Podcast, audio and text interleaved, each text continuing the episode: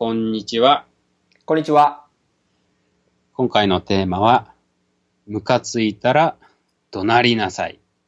はい、松井さんよろしくお願いします。そう、ムカついたら怒鳴ってほしいんですよね。まあ、あなたはどうか知らないですけど、僕とかはこう結構ムカついてもこう隠してしまうというか、ビビりというか、なんかこう言えないというか、もじもじしちゃうというか、結構そういうところがあって、なかなかこう、自分の感情っていうのをパーンと表に出せないっていうところがあるんですよね。うん、で、えーなんで、そう、逆にですね、その、ムカついた感情がもうお腹に溜まって、なんかある時突然爆発したりだとか、それがシャドウになって、うん、行動が取れなくなったりとか、まあいろんな弊害が出てくるんで、感情を感じた時は、これ出さないとまずいなって最近思ってるんですよね。なんで僕はもうこれから腹が立ったら、どんどん怒鳴っていこうと思ってますね。うん、そうですよね。なぜ、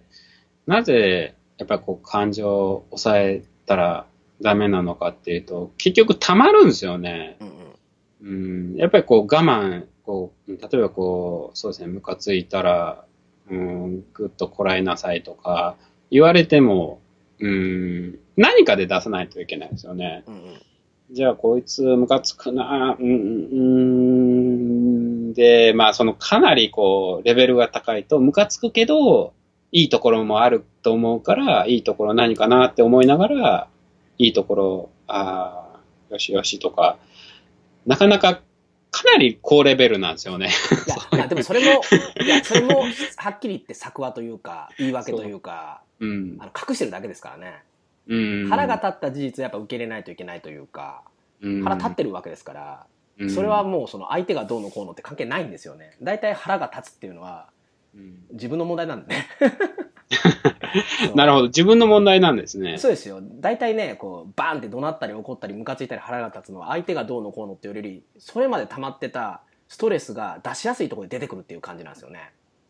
あ、出しやすいから出てくるか。そう。なんで、それはその一つのトリガーであって、それ普段からなんか腹立ってることがいっぱいあって、溜まってて、偶然その人相手が出しやすいから怒鳴るっていう感じですからね。なるほそう。だど。から目の前の人の行動とかって、実はあんまり関係ない。もう、それの前の前の前の前の前の前に、例えば上司に嫌味言われたのが、実は本当の原因だったりするので、実は、ま、あの、目の前の人の行為とかって全然関係なくて、そう。なんで、まあ、ムカついてしまったのは仕方がないので、まあ、そういう、こう、なんかこう、言い訳をせずに、そのムカついてる自分と向き合うというか、うん、そう。そこを注意すると、かなりコミュニケーションが上手になるんですけど、で、まあ、一つ注意というか、こう、なんだろう、心がけとくといいなって思うのが、こう、感情的になってる時って、こうなんか酔っ払いと一緒なんですよね。なんで、こう、感情の波、その感情的な波が去るまでは、冷静な話ってできないんで、もう感情的になってる時はひたすら感情の話をするというか、怒鳴り合うというか、もう掴み合うというか、殴り合うというか、涙を流し合うというか、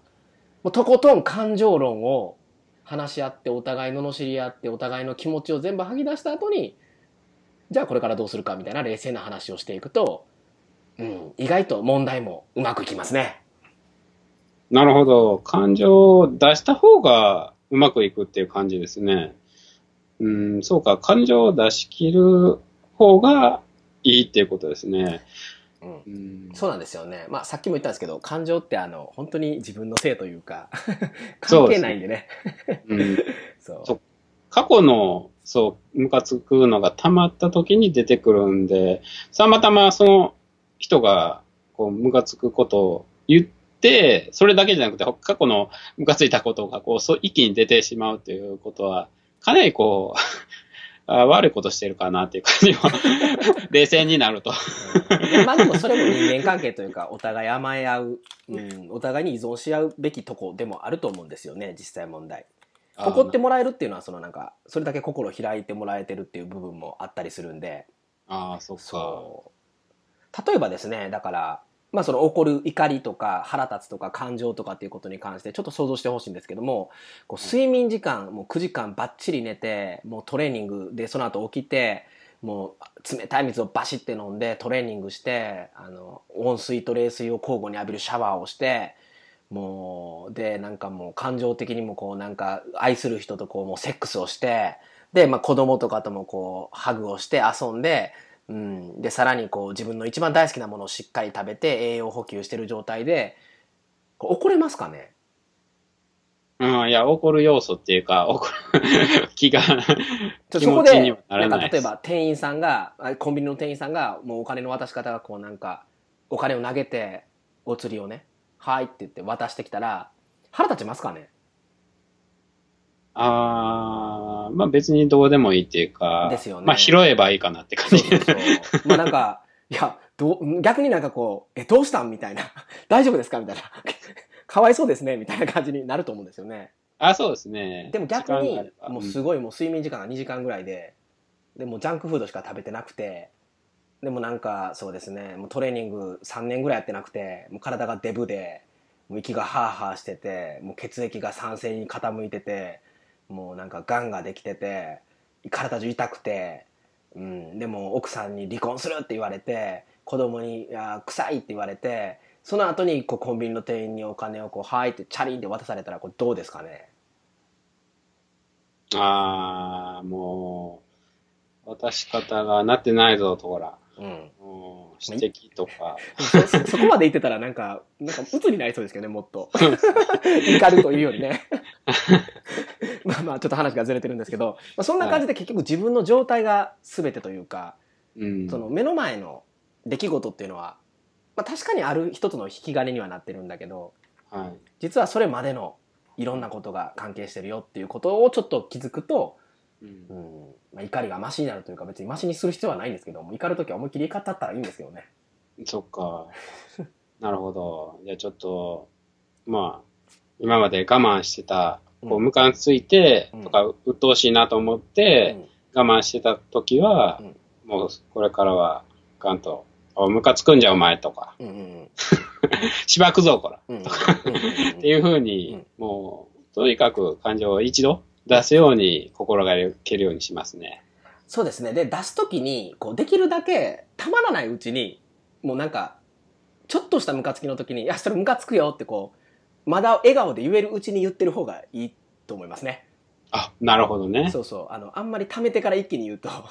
うん。まあ本当に掴み合いとか殴り合いとかに行っちゃうんで、うん別にそこまで行ってもいいって言うんだったら全然いいと思うんですけど、うんあの、まあ、もしそれが、うん、どう思うって思うんだったら、ちょっと腹立った時にちゃんと、あちょっと腹立ったよっていうのをこう、ちっちゃいうちに言っとくと、まあ、その時に、こう、解消されるんで、まあ、便秘とかと一緒ですよね。やっぱり何、もう何日も溜めて腸内洗浄したらもうかなり大変なことになるみたいな、ああ、そっか。そう、部分があると思うんで、うんあの、できるだけ、まめに、ちっちゃく出していくっていうのが、まあ、コツですね。わかりました。じゃあちょっと、まあ今回、そうですね。うん、マイク、差し、あ、そうですね。例えばパソコンのイヤホンマイクがね、ちょっと差しにくかったんで、まあそのことを、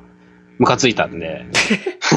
こんなしょうも、しょうもないことから ムカついたら、そう、自分一人でも 口に出して、そう、ためないように、はい、心がけます。はい。はい。それではですね、今回、ムカついたら、うん、怒鳴りなさい。はい。松井さんどうもありがとうございました。ありがとうございました。